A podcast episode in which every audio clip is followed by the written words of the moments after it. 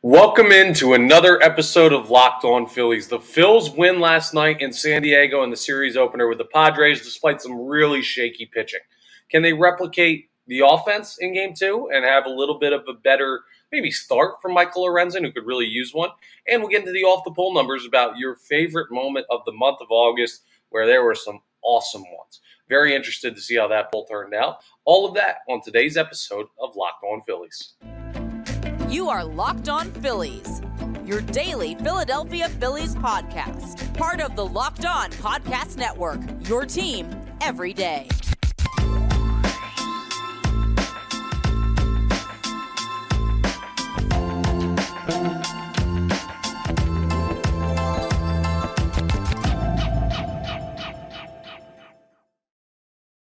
Yes, this is Locked On Phillies, part of the Locked On Podcast Network, your team every day. I'm your host, Connor Thomas. Thank you so much for checking us out.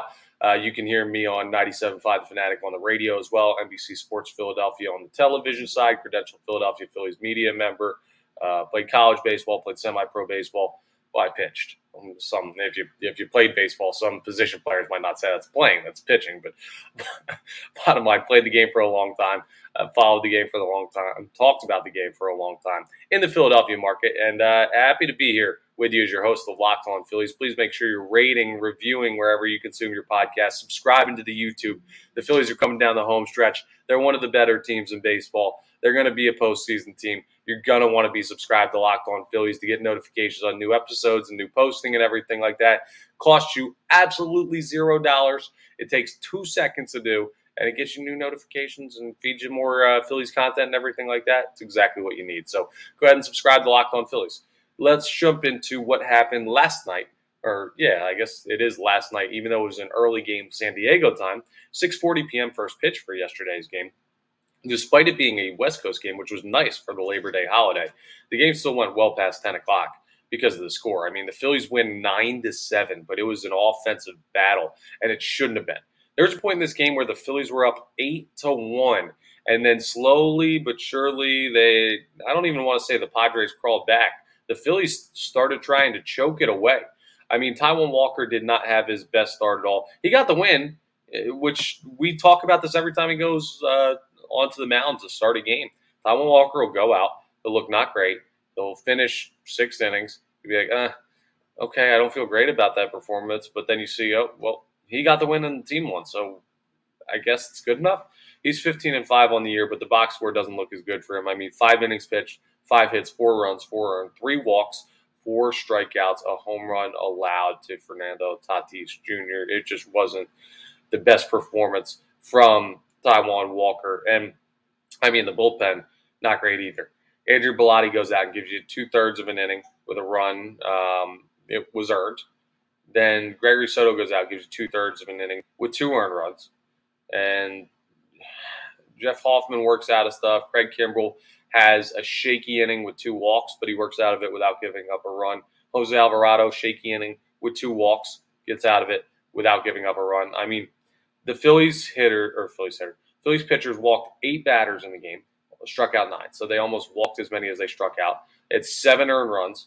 Uh, they gave up seven earned runs on ten hits, which is where those walks come in really big. Now, they only gave up one home run, which I guess that's nice. They're keeping the ball in the yard. We'll talk more about the bullpen in just a second. But the offense was outstanding in this one. I want to get uh, to some of the positives, and I'm going to talk about why the bullpen might be turning around a little bit or why they have the ability to. But Alec Bohm had a three R B I double in the first uh, inning to put the Phillies up three nothing. So the Phillies scored first. It was almost a grand slam. Then Edmundo Sosa hit one out to left center. Then Trey Turner hit one out to left. Another multi-home run game for your Phillies. They just keep doing it. They're unbelievable. Trey Turner is on fire right now. Uh, I believe every home run the Phillies hit all over four hundred feet today, or today, last night. Um, then Christian Pache tripled in the third to make it seven to one. Edmundo Sosa doubled to make it eight to one. The Phillies up eight to one in the third, which I already told you. It felt like, okay, they're definitely going to win. And they would have still won based on only scoring eight runs, because the Padres only got seven. It just got way too tight for comfort uh, down the end. But one other thing that happened in the game was Kyle Schwarber hitting his fortieth home run of the year, a four hundred forty foot nuked to right field. It made it nine to four. It was an important insurance, it turned out being. And he's hit forty homers before he's hit forty singles. He has thirty-nine singles on the year. He has forty home runs. I mean, we're going to talk a little bit later on in the week just about the insane case study that this Kyle Schwarber season has been. There's other stuff to get into today with off-the-poll results to do and everything, but we are going to get into that as Kyle Schwarber continues to slug the baseball at an insane rate and also hit below two hundred and not have forty singles. And he's just such a weird case study this year. I don't know what to make of it, but I'm going to try and talk through some numbers and maybe try and find someone to compare Kyle Schwarber to if they exist. But uh, first I want to talk about the bullpen numbers today. That's the most pertinent thing, right, because they've been struggling. And I looked up some numbers for the morning show, the John Kincaid show over on ninety-seven point five the Fanatic when it comes to the pitching. The bullpen was terrible. I'm not trying to tell you they were good yesterday. I'm not trying to tell you they've been good for a little bit now, and they look like the Achilles heel of this team. So let's look at it right now. The bullpen currently has a three seventy-one E R A. That's good for ninth in all of baseball. The total team, or sorry, ninth in all of baseball, third in the National League. So the third best bullpen E R A in the National League. The total team E R A is a three point nine nine for the Phillies. That's twelfth in all of baseball, fifth in the National League. Neither of those numbers are that bad, right? They're top half in baseball in both of those. Top third, basically. They're close to like top third in E R A for both the full staff and the bullpen. So they've had really good points this year. They're just in a bad stretch right now. You better hope they figure it out before the end of September, and I'll be watching with bated breath on that one. But to give you perspective, last year, I don't know if you know this, but um, the Philadelphia Phillies, they went to the World Series. Yeah, yeah, they did. They won the N L pennant. It was crazy. It was fun. If you missed it, go back and uh, watch some games from last year. It was a really good time. No, we all know that. We all know they went to the World Series, but in the regular season in twenty twenty-two, their uh, bullpen E R A was twenty-third in all of baseball and eleventh in the National League. Their total team E R A was fifteenth in all of baseball and ninth in the National League. I mean, they're significantly better compared to their peers this year when it comes to the pitching numbers. They just really are. And the one other thing that I want to look at, because that's just proof positive that the pitching has improved based on what the staff was last year. And their staff was pretty good in the postseason last year. It was good enough to get them to the World Series. And the offense clearly is playing better right now than it was this time last year for the Philadelphia Phillies. So that all points towards they could absolutely make a run like they did last year again, as long as they work things out. The E R A in the postseason for the bullpen last year was a two six two. That was good for second in all of the postseason, trailing only the Houston Astros. Now, the Houston Astros ended up winning it all, but a two six two E R A for your bullpen is outstanding. And remember, they had the twenty-third best bullpen E R A in all of baseball in the regular season. There's not a switch that you could just flip if you're the Philadelphia Phillies that say, okay, now we're going to turn it on, right? They don't. They can't mentally just choose to play better. They're trying as hard as they can. Trust me. They're trying to win baseball games. They're trying to pitch really well. They're trying to take care of business when they need to. The bullpen is. But that's just proof positive. Bullpens can hit like a heater. They really can. It's momentum. It's just like a lineup. The Phillies lineup has been on a heater recently. The Phillies bullpen's been on a cold stretch. But they could hit a heater for the postseason. And you could be looking at one of the better bullpens in baseball because of the talent level, right? I keep going back to the skill level and everything like that. Uh, they just have it. They're they're rough right now. And I'd be more worried about the bullpen costing you games down the stretch than I am about them in the playoffs, if that makes sense. Like, I think in the playoffs and the heightened uh, focus and everything, they'll be better. Like, I think they're going to rise to the occasion because they did last year, and you have uh, a couple of the same guys in there. But down the stretch, they got to prove a little bit more to me. So the bullpen will be one hundred percent the biggest thing I'm watching for the next week or so to see how they perform. The starting pitching, though, not far off either. And Michael Lorenzen has a big start tonight out in San Diego to try and bounce back from a couple rough ones. He's been interesting since coming over from Detroit in uh, the trade deadline acquisition. So Phillies Padres, nine forty p.m. Eastern Standard Time tonight, late night game. That's why the episode's coming out later today, because I took a long nap so I can be up at four a.m. after the nine forty p.m. first pitch time. But you can listen to every pitch of the Phillies Hometown radio broadcasts that game on the SiriusXM app. Just go to the S X M app and search Phillies, and you can pull that all up. nine forty p.m. Eastern Standard Time out there in San Diego. And we'll preview that game coming up as we continue today's episode of Locked On Phillies. First off, I want to tell you about my friends over at Nutrafol, okay? Uh, you don't have to choose between better hair growth and your health, right? You don't have to take any of these weird supplements or try all these crazy procedures that might be dangerous or anything like that. No. Nutrafol provides a whole-body health approach for men that promotes healthier hair, no drugs, no compromises, just better hair. I mean, Nutrafol is the number one dermatologist-recommended hair growth supplement, clinically shown to improve your hair growth, visible thickness, and visible scalp coverage. Nutrafol's hair growth supplements use physician-formulated, natural, science-backed ingredients. Their drug-free, patented technology provides consistent, reliable results without compromising your sexual health. Let me tell you this, guys, from personal experience, I've had, I, now I shave my head by choice, and it's taken a little bit to grow back. And I know when your hair is shorter or thinner than you want it to be, it can be a huge change in your daily confidence and how you view yourself and everything like that. It's an important thing to fix or keep healthy if you want to focus on keeping your hair. So go to Nutrafol.com slash men to take their hair health wellness quiz. Identify causes of your thinning hair, and Nutrafol will give you a personalized plan for better hair health through whole body wellness. Nutrafol supports healthy hair growth from within by targeting root causes of thinning such as stress, hormones, environment, nutrition, lifestyle, all that good stuff. And it works. In a clinical study, eighty-four percent of men showed improvement in their hair after six months taking Nutrafol men's hair growth supplements. So take the first step to visibly thicker, healthier hair. For a limited time, Nutrafol is offering our listeners ten dollars off your first month subscription and free shipping when you go to Nutrafol.com slash men and enter the promo code LOCKEDONMLB. Find out why over four thousand healthcare professionals recommend Nutrafol for healthier hair. Nutrafol.com slash men, and that's spelled N-U-T-R-A-F-O-L dot com slash men, and enter promo code LOCKEDONMLB. All right, let's preview tonight's matchup between the Phillies and Padres. West Coast game, nine forty p.m. Eastern Standard Time, first pitch between the Phils and the Friars. You can listen to every pitch of the Phillies' hometown radio broadcast of that game on the SiriusXM app. Just go to the S X M app and search Phillies. I just want to go ahead and check this because I do believe it to be the case. Yes, this is the Phillies' last West Coast regular season game on the schedule. That's a late game. Tomorrow the Phillies play the, pod, uh, the Padres at four ten.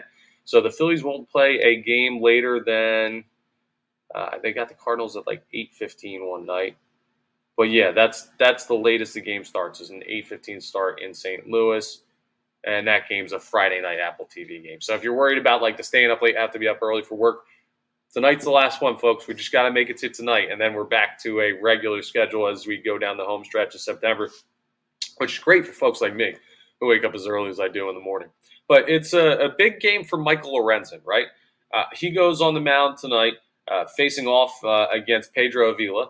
And Avila's a solid pitcher, but, I mean, he's kind of being used in, like, an opener role here or a spot start. I got to look into exactly what it is because he's oh and two on the year in thirty and a third innings pitch, so not really one of their normal starting pitchers. Lorenzen's eight and eight. He's just perfectly balanced as all things should be. A three seventy-three E R A. That's not outstanding, but not remotely bad. A one fourteen whip. Again, not outstanding, not bad. Uh, one thirty-seven two-thirds innings pitched, uh, struck out one hundred three. He's not a strikeout pitcher, but when he pitches to contact, that works. thirty-eight walks, seventeen home runs. Would love to see that number down a little bit. He's been getting tagged lately. That's the biggest thing, right?